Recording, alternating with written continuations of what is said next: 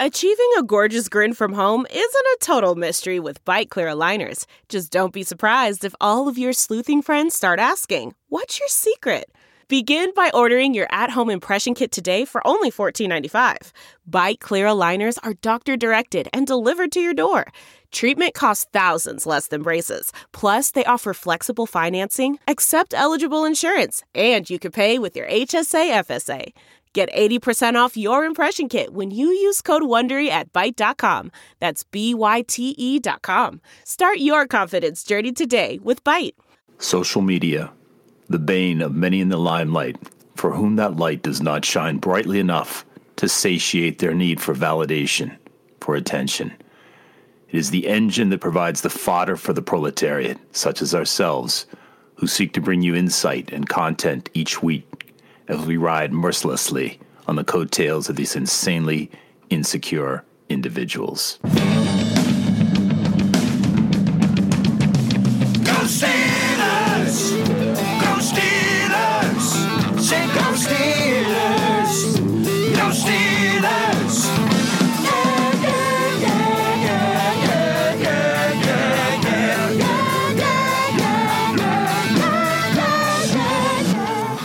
Steelers Outpost Podcast, a proud member of the Armchair All Americans Network. It's May 17th, 2020.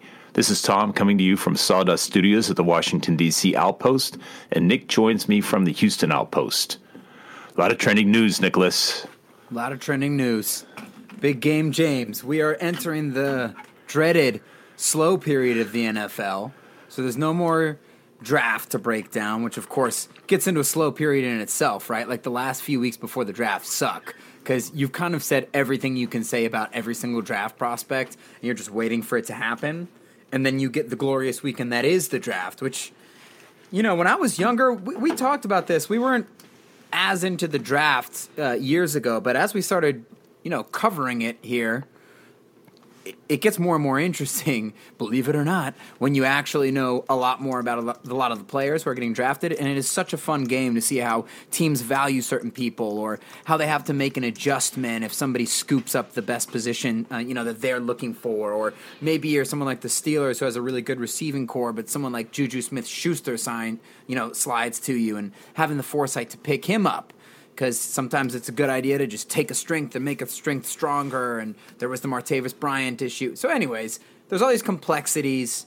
People are firing off on social media. It's really exciting. And then you get a couple weeks of really diving into your draft picks, the players that you picked. And then right now, it slows down a little bit before training camp and retired players from teams will say something on interviews or podcasts even with former teammates two retired guys just talking on a podcast like let's say james harrison and willie colon for instance and there's nothing else to talk about so people blow this to the stratosphere in terms of what happened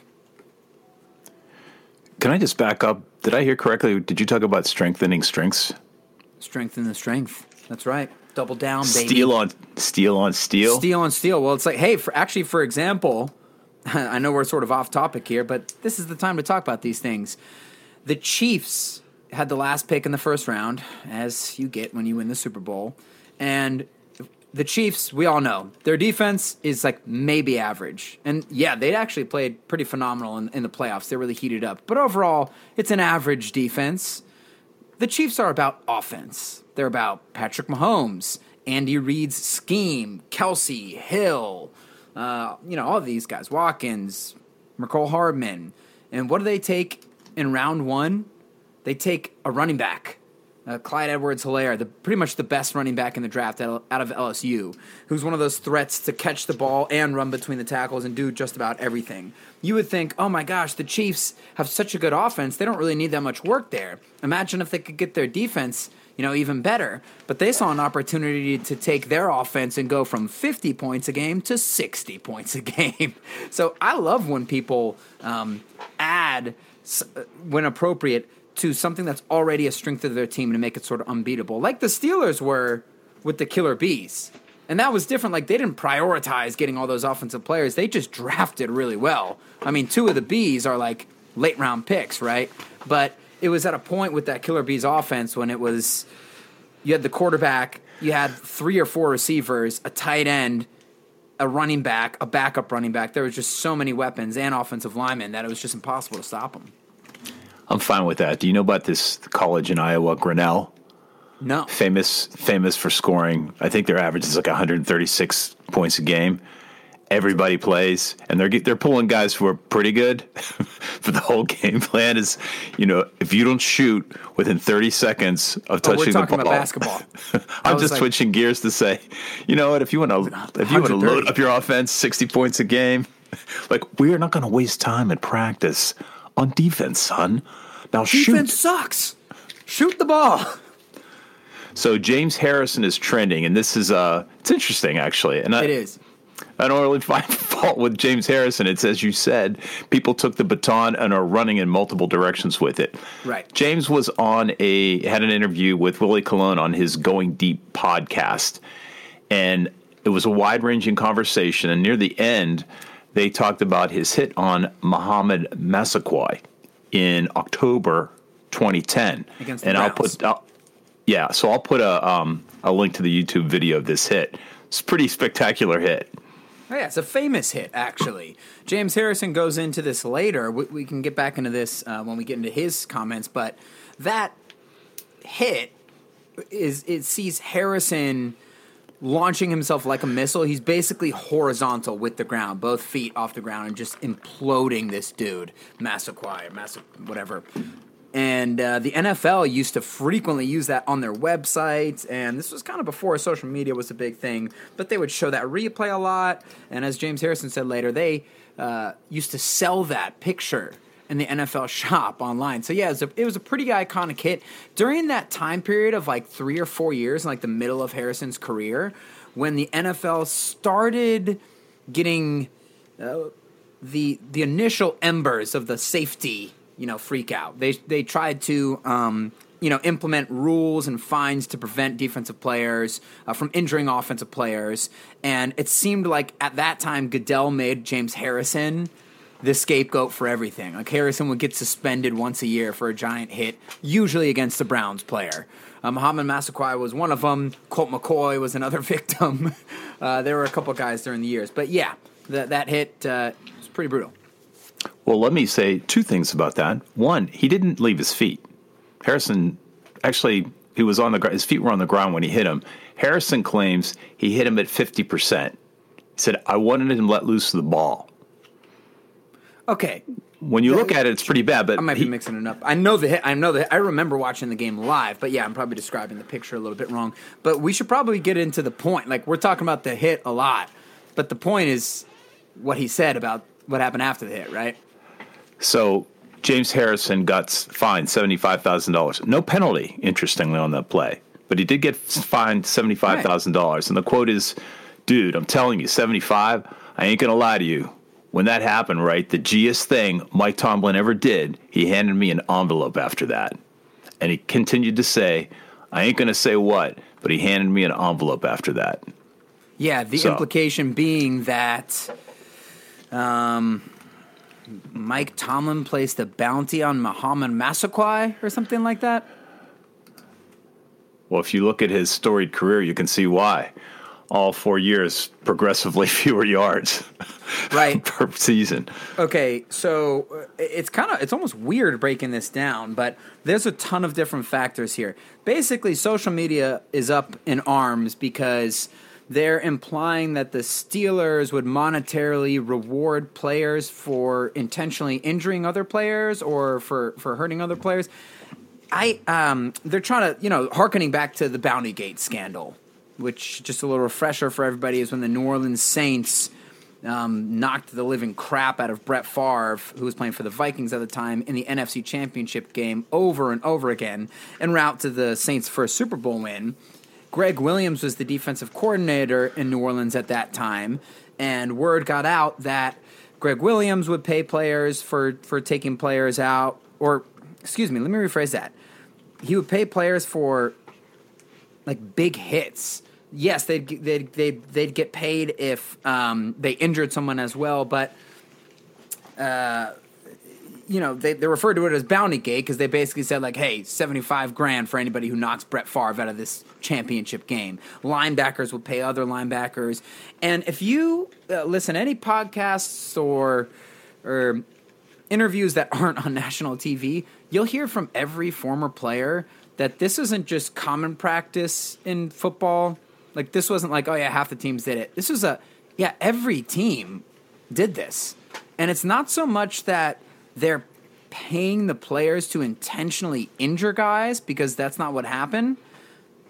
They're like, I don't know, it's just like millionaires gambling at a certain point and sort of extra incentivizing each other to play with a chip on their shoulder. And, um, Do you think Like- the stickers on the helmet won't work like they do in college? Right, exactly. Or or in Little League when they give you the helm the sticker on your helmet when you knock the crap out of somebody. Um, you know, I'm basically so people are are, are angry at James Harrison at this point. Um, I think it's kind of insane, right? Because did James Harrison hit him at fifty percent? I mean, I don't know. It was just one of those plays when it's almost hard to remember, but like six, seven, eight years ago, especially ten years ago, you used to knock the crap out of people. Like blindside hits, like the hit that Juju got fined for against Burfict. No one blinks an eye at that. That's completely within the rules. And like that was part of football. You couldn't get blindsided. If you ran into a guy, like you're going to get absolutely destroyed. And that, if I remember correctly, which obviously I didn't describe the picture right, but I think it was just one of those uh, occasions where the guy was coming towards Harrison. Harrison sees a f- like 5'10 receiver coming at him, and he just knocks the living crap out of him we all know that there's a 0% chance that they had a bounty out on the Browns' fourth receiver or something like that. James Harrison at that time used to just explode people. They're just we're talking about two different things, right? We're talking about the hit itself and then this potential for bounty gate. So the hit was a hit on a defenseless player. And and if you look at it, there's no way Mass he couldn't avoid that and he got blown up. Was it a, was it legal at the time? I think it's you, you were pointing out this is when the shift was starting to take place and the hypocritical NFL decided uh ex post facto uh, it it didn't qualify as a legitimate hit and they fined him. Now the question is whether or not that payment wa- constituted bounty gate. And what is implied in the story is that that was covering his fine. And as a matter of fact, if you look at James Harrison's later comments, he claims that people are actually sending him money. Yeah, people or fans are sending him money to help cover his fine. He said, Mike T has never paid me for hurting someone. So he took it back. He gave the money back. No, are you saying No, no, that Mi- no, no, no. He never he never took it back. He didn't deny he didn't get the envelope that he got the envelope. He just Right. said he never paid me for hurting somebody. And there's a distinction, right? And if, as you said, it's a universal practice for teams to give their their guys money. Do they give them for the big hits? Do they cover their fines? I think that's illegal, but that that would explain the envelope. Well, let's let's say let's get two things out there real quick. Um, President Rooney, even th- th- this is how big this Twitter spat has gotten. Uh, Rooney came out and actually said that this is completely fabricated and that he doesn't know why James Harrison would ever say this. There was no envelope. There was nothing like that. I I was actually kind of fascinated that he even got himself into the conversation. I figured this is something where if it's that ludicrous, you just don't say anything and just treat it Do as you- ludicrous. Well, do you think that Harrison misrepresented, lied, because he was looking for some attention? I mean, these guys are just bantering on a podcast, and maybe he just Yeah, threw that yeah, out to embellish it, or did it? Because it seems like that would be a hard thing to forget, getting an envelope. No, I'm guessing he got the envelope after the fine, if he got it, or. Is President Art Rooney sort of uninformed and he has plausible deniability? Like, who's going to tell the chief, you know, Right. Chief Junior, that we do this stuff. Although I agree, it would be hard to believe Rooney doesn't understand how things work in the locker room. Sure, and, and maybe it is one of those things like just don't tell me, don't tell me any of this stuff. I don't want to know. Like just uh, act in accordance with the rest of the NFL. I feel like I'm sort of losing my point here, though. I think a couple things we have to kind of tackle are: Do you think that this actually happened? Number one, because I agree. It's a 50-50 chance. Like this totally could have happened. This is how the NFL worked at that time. Um, there's also a chance that like yeah harrison he's got a big personality they he literally could be making that up uh, just in, entirely um, and then do you think if mike tomlin in fact who was making a tr- like an exponentially lower number in terms of salary than James Harrison at the time. Uh, do you, if he gave him the envelope, do you really think there was anything wrong with that? Here's my read on it. I'll answer your question. Yes, Sure. there's something wrong with it because it's against the rules. Sure. You know, That's on the fair. face of it. Yeah. Methinks he protests too much. James Harrison. Mike Hmm. T has never paid me for hurting somebody or trying to hurt someone or put a bounty on anybody. I think he got caught by his embellishment of the situation. It's my my opinion. Who knows? Maybe he did get an envelope, and he's trying to protect. He's trying to protect uh, Mike Tomlin. You know, not not to have lied about him or put him in a, an awkward position. But he doesn't say, "I never got the money." I, I think it's I think it's fifty one percent likely he embellished the situation. Sure. Um, now, let's see if this was wrong or not, because there's a distinction between what happened in Bountygate for the Saints and let's say that Tomlin did give James Harrison the money. Uh, there be a distinction between the Saints situation and the Harrison situation. Now, Sean Payton actually came out as well. This thing is blown up. You know, Pro Football Talk was tweeting about it all the way so that President Rooney said something. Then Sean Payton, uh, the coach of the Saints, was furious because if you remember, the punishment of Bountygate it, it, it caused Sean Payton to be suspended for one full year. And the general consensus around the league is that he was a bit of a scapegoat because this was going on everywhere. And it's not Sean Payton who offered the bounty, it was Gregg Williams.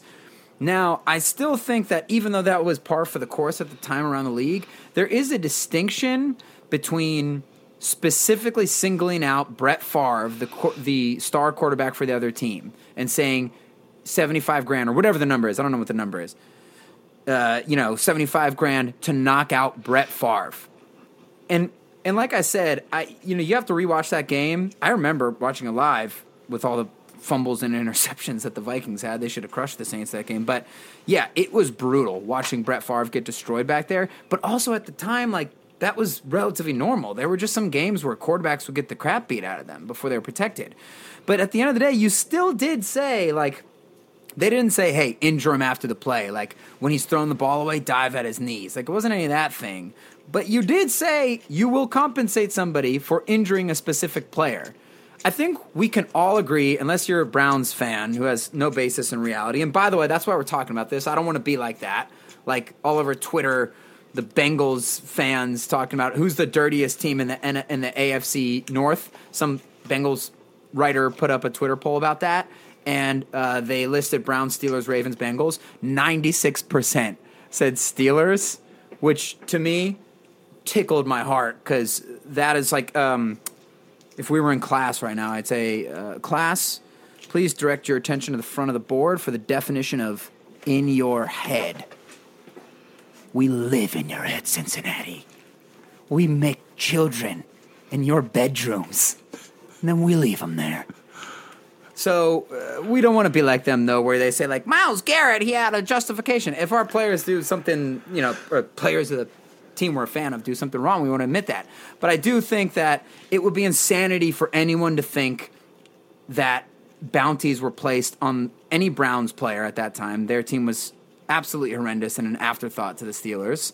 And in addition to that, they're not putting a bounty on the fourth string receiver. So if Tomlin paid him, it would be more like a, hey, Harrison, I know you're getting fined every week by the NFL at this time in your career, but we rely on you to be a physical presence and to set the tone, which is how the NFL was at that time, and people were trying to uh, trying to adjust to it.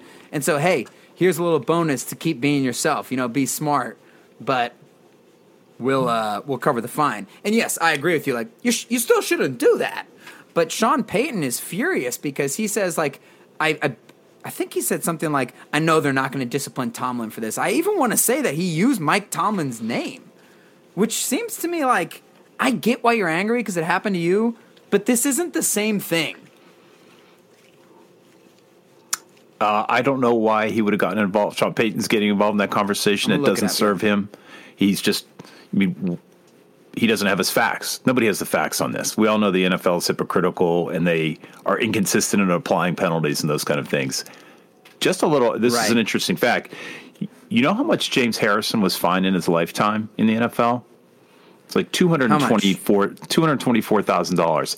He two hundred of that came within a mo- well, hundred and twenty-five of it came within a month, one month in twenty ten, and then he had another seventy-five thousand in two thousand eleven. So within the course of two seasons, he was fined.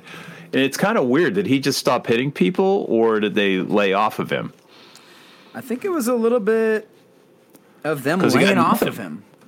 He got virtually nothing up until then, except for sort of verbal abuse of officials for his first fine of twenty thousand dollars, and then nothing for two years.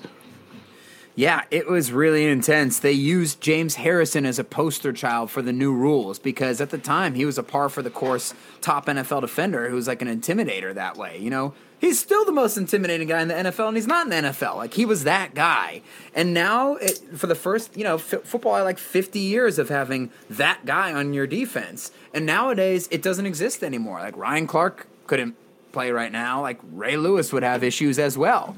You know, you have to change the way you play. It's a more finesse game now. Harrison was par for the course at that time, but he was kind of the man in terms of being the NFL's intimidator. And they used him as an example of like, these are not going to, um, you know, we, these can't happen anymore. The same way that, the same way that Sean Payton was used an ex- as an example. Yeah, so I get that. Um, like Sean Payton, what are you? This is funny because you guys are brothers in arms. James Harrison was sort of punished maybe more than he needed to be at that time in the NFL because they wanted to make him a scapegoat. They wanted to make him an example. Sean Payton was punished more severely than he should have been as well because same thing. They wanted to make him the scapegoat for um, Bountygate. Nobody's going to eat here till I find out who ate the pie. That's right. It's the NFL. Yeah. Hey, so the Steelers, the Steelers open up on Tuesday, May 19th, along with everybody else. Unfortunately, it's just going to be the bookkeepers and the ball blower uppers. You got to get the ball blower uppers, especially the, the ones in Tampa Bay, who are going to have a much more involved job than they used to. Uh, the, the the PSI standards, well, the needle moves a little bit. Actually, I think they'll have more ball blower upper inspectors. But what's really, first of all, there are no coaching staff returning to the facility at that point. My favorite quote the health and safety of our employees will continue to be our priority. Yep. Mike Tomlin agrees with this, thinking that it ought to be a, a level playing field and everybody should reopen together. I think that he's correct there. Everybody should open up together. It actually harkens back to what you were saying about the envelope. If they gave him an envelope, it's wrong because it's against the rules. Like the best thing about the NFL is the parity. Like that's it's it's awesome how you really know that every year there's only about like 10 well maybe 15 teams but like half the teams in the league could legitimately make a run. I know sean payton said it's like 10 to 11 and he's probably right there but then then again the giants won two super bowls the philadelphia eagles with their backup su- uh, quarterback won a super bowl the los angeles rams went from a three-win team to a great team you know uh, pretty instantaneously. So that's what's what's what's cool about the NFL, and the reason why they have that parity is the rules. Well, one of the things about parity isn't that that everybody's the same. It's that it's a level playing field, right? This really exposes people for, you know, the Washington Redskins. They had as much capital and the same under the same system and just could not move ahead. And I, I think Right. there there are three kinds of guys, three three kinds of uh, organizations. One that overthink it, ones that just go with it because you over time that will regress to the mean and you'll get some good players and other ones Right. Belichick and I put the Steelers in this Yeah, in this course. category you know you're going to get low draft picks but you can still keep winning so that highlights your capability so I think those organizations just have higher ability and that's what I like about the parity Right. not that the Yankees just have 300 billion dollars to spend on you know pitching well, that's my huge problem with the NBA right now because I love basketball, but it's just so frustrating knowing that there's there's maybe like three teams per year who actually have a chance at winning the championship, and it's just impossible for me to be interested in the Houston Rockets every year. You know, when it's like I know you're good. I know you're going to win some games. I know you're not going to get swept in the playoffs, but you have zero chance of beating whatever team LeBron has loaded up or, you know, KD joining the the the, the Warriors or whatever. And hopefully that parity is changing because there were some weird events that happened in the NBA with KD going to an unbelievable team. That sucked because the the Warriors were easy to root for. They were all homegrown dudes, no names. I mean, Steph Curry was a famous player. And I, I remember following him back at Davidson when he was lighting it up in the NCAA tournament, but he wasn't, you know, Giannis or LeBron or something along those lines. They were a cool team. They were so dominant. And then he went, K- KD went over there and then threw off the balance for a couple years. LeBron does the same type of thing. But um, the point is, they're allowed to do that. Like, and, and the NFL makes sure that people, that there's no way to throw off that competitive balance. And, uh, yeah, so I agree with Mike Tomlin on those lines. I'll also say this in terms of reopening, it really does seem like the NFL is made up of a couple people. A, the most competitive, physically successful human beings on the planet in terms of the guys who play football. I do think pound for pound they're the best athletes. Not every position, but especially when you look at like receivers, linebackers, like people who are like, yeah, they're fast enough to run with the fastest athletes from other sports, but they could end their lives in one punch to the face uh, as well. The, the combination of strength and speed and jumping and pliability and all that is is out of the charts. And then you also have to be crazy to play the game of football, which is freakishly violent and sometimes it doesn't even matter how good you are, you're just going to get knocked out when you're not looking. Like it's a dangerous game. So you have guys who have supreme confidence who play the games. And then the dudes who run the game are billionaires and they've succeeded in everything that they've done as well. And they've never been told no before either. So it really does seem to me like the NFL is not concerned with the COVID thing and they think that it's just going to go according to plan. And part of me likes it because I'm like, there's enough billionaires in there to figure it out. They can buy some sort of cure. Apparently the tests are going to be okay. But it is funny to me to see like, oh, they don't they don't care at all. Open the gates. Open the gates. Hey, Nick. There's a wrong that needs to be righted. What's that?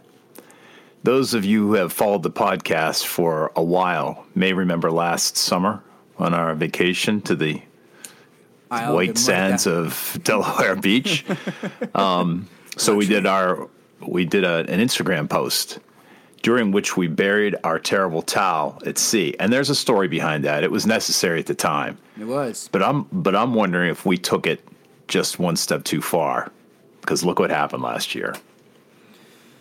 That's true. That's true. It's a dangerous game to play to to um, take any credit or any blame for our actions. But I will say, the Steelers did win two Super Bowls when I sat on that one place in the couch when I lived in D.C. Actually, I didn't even live in D.C. for the second one. Flew back so we could watch it, and I did not move out of the corner of that couch. And Santonio caught that ball and got two feet in, and I haven't been back to that couch.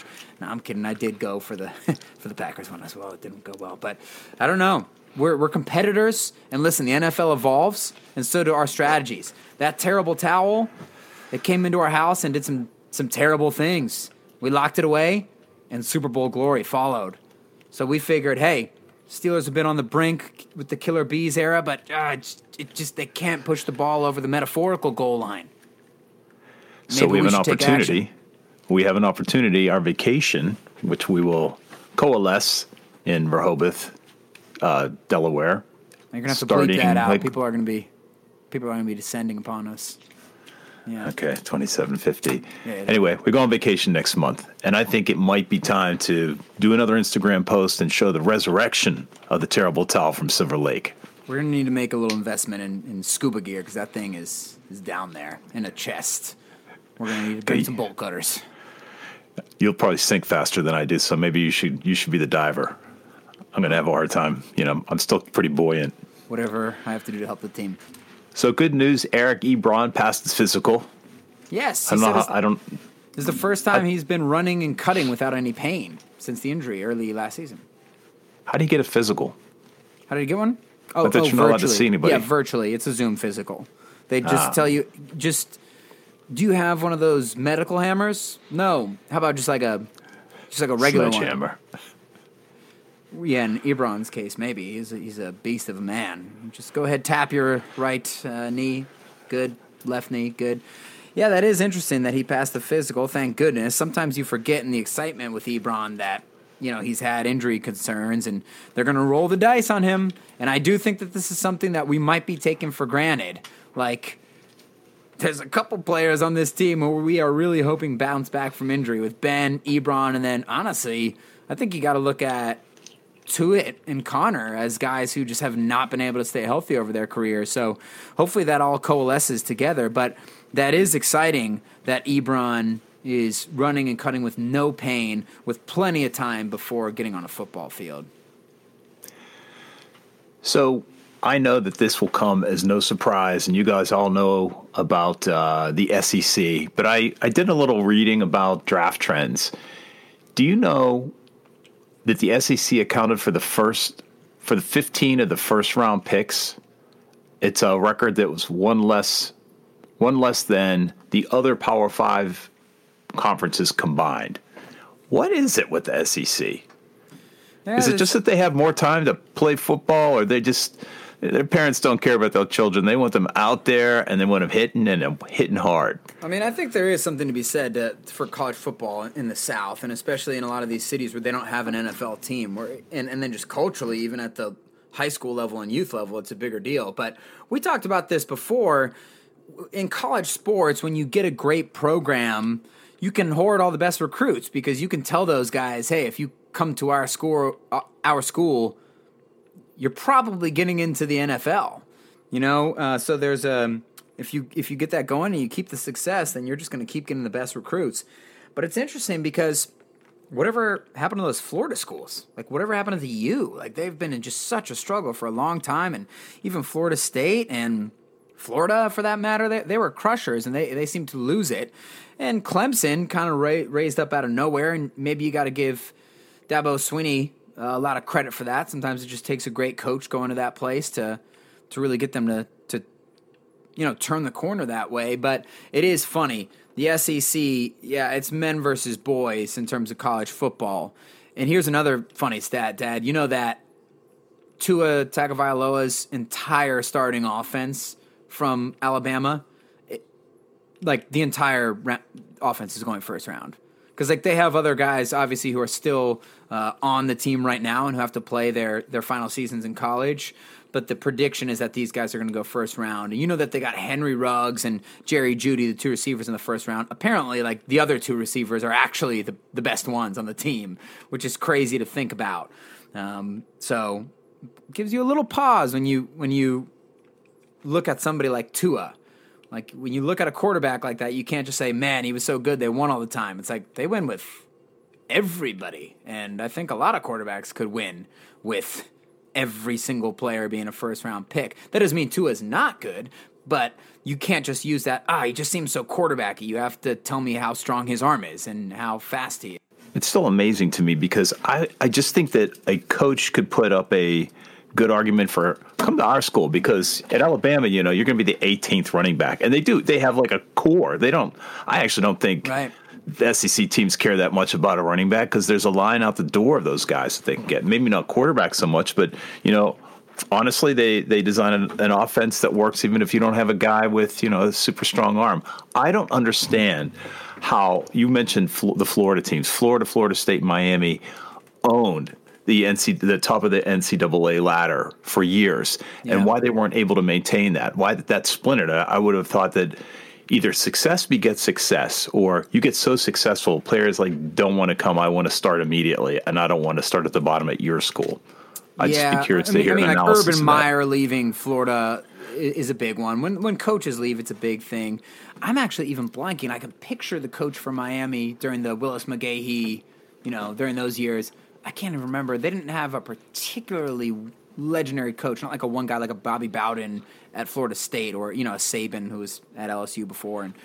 Um, but either way, when a guy like that leaves, maybe you just have like a one or two year window to prove, hey, we're still Florida, we're still Miami, and if you don't get that, people are going to go elsewhere.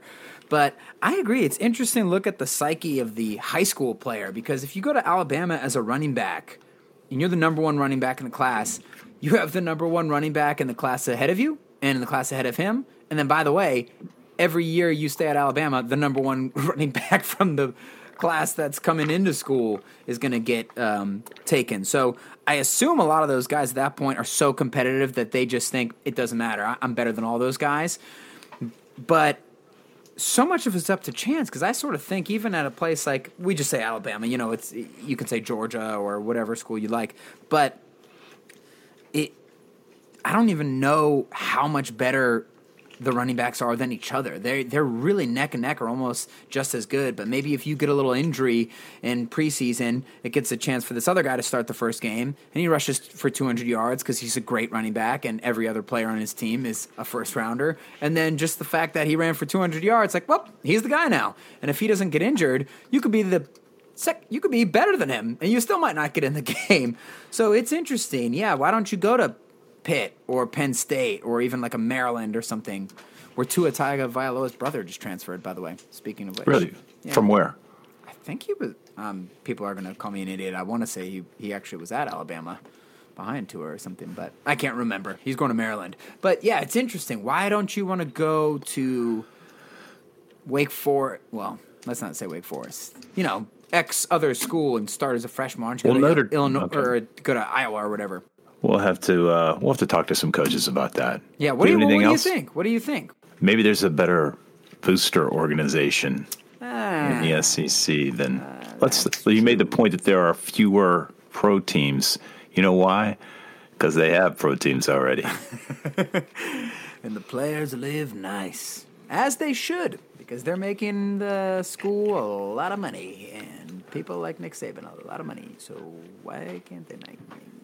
So is Harbaugh still the highest paid coach? Because when he got hired, he was he actually got more than Saban at the time. Right. I don't know who's the highest paid. I know the the names that we know are the highest paid: Swinney and Harbaugh, and and uh, that's an interesting one. Why can't why can't Michigan climb the fence? They, they always seem to be in the Yeah. mix, but they're one of those teams where it's like they're never going to win the championship. They get smoked when they finally get to the final dance. You would think they'd be able to get recruits like crazy, but yeah, there's some sort of secret sauce. So Clemson, Swin- Swinney's nine point three million dollars. Saban is second at eight point nine, call it, and Harbaugh's fallen to number three at seven and a half million.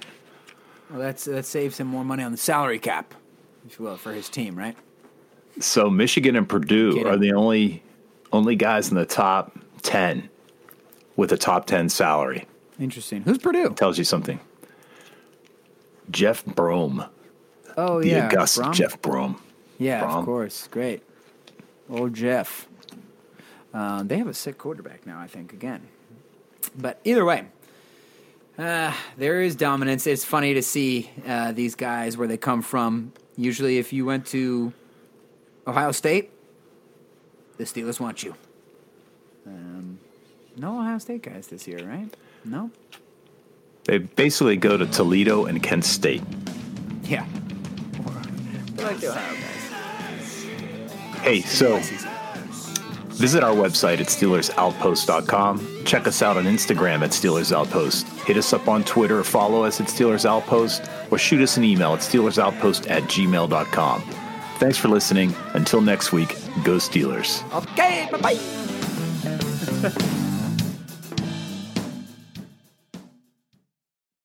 This is it. We've got an Amex Platinum Pro on our hands, ladies and gentlemen. We haven't seen anyone relax like this before in the Centurion Lounge. Is he connecting to complimentary Wi Fi? Oh my, look at that, he is! And you will not believe where he's going next. The Amex dedicated card member entrance for the win! Unbelievable! When you get travel perks with Amex Platinum, you're part of the action. That's the powerful backing of American Express. Terms apply. Learn more at americanexpress.com slash with Amex. We're driven by the search for better. But when it comes to hiring, the best way to search for a candidate isn't to search at all. Don't search, match with Indeed. Leveraging over 140 million qualifications and preferences every day, Indeed's matching engine is constantly learning from your preferences. So the more you use Indeed, the better it gets. And listeners of this show will get a $75 sponsored job credit to get your jobs more visibility at Indeed.com slash match. Just go to Indeed.com slash match right now and support our show by saying you heard about Indeed on this podcast. Indeed.com slash match. Terms and conditions apply. Need to hire? You need Indeed. Delve into the shadows of the mind with Sleeping Dogs, a gripping murder mystery starring Academy Award winner Russell Crowe. Now available on digital. Crowe portrays an ex homicide detective unraveling a brutal murder he can't recall. Uncovering secrets from his past, he learns a chilling truth. It's best to let sleeping dogs lie. Visit sleepingdogsmovie.com slash Wondery to watch Sleeping Dogs, now on digital. That's sleepingdogsmovie.com slash Wondery. Searching for NBA playoff coverage? We've got you. The Old Man and the Three, presented by BMW, gives you an inside look into the world of sports. Hosted by former NBA sharpshooter and Duke legend JJ Redick and sports writer Tommy Alter, The Old Man and the Three offers unprecedented access to the league. Tommy and JJ discuss the NBA and interview some of the biggest names in the league, like Devin Booker and Luka Doncic. NBA final season is the perfect time to dive in, and you can listen to The Old Man and the Three wherever you get your podcasts. To hear episodes brought to you by BMW.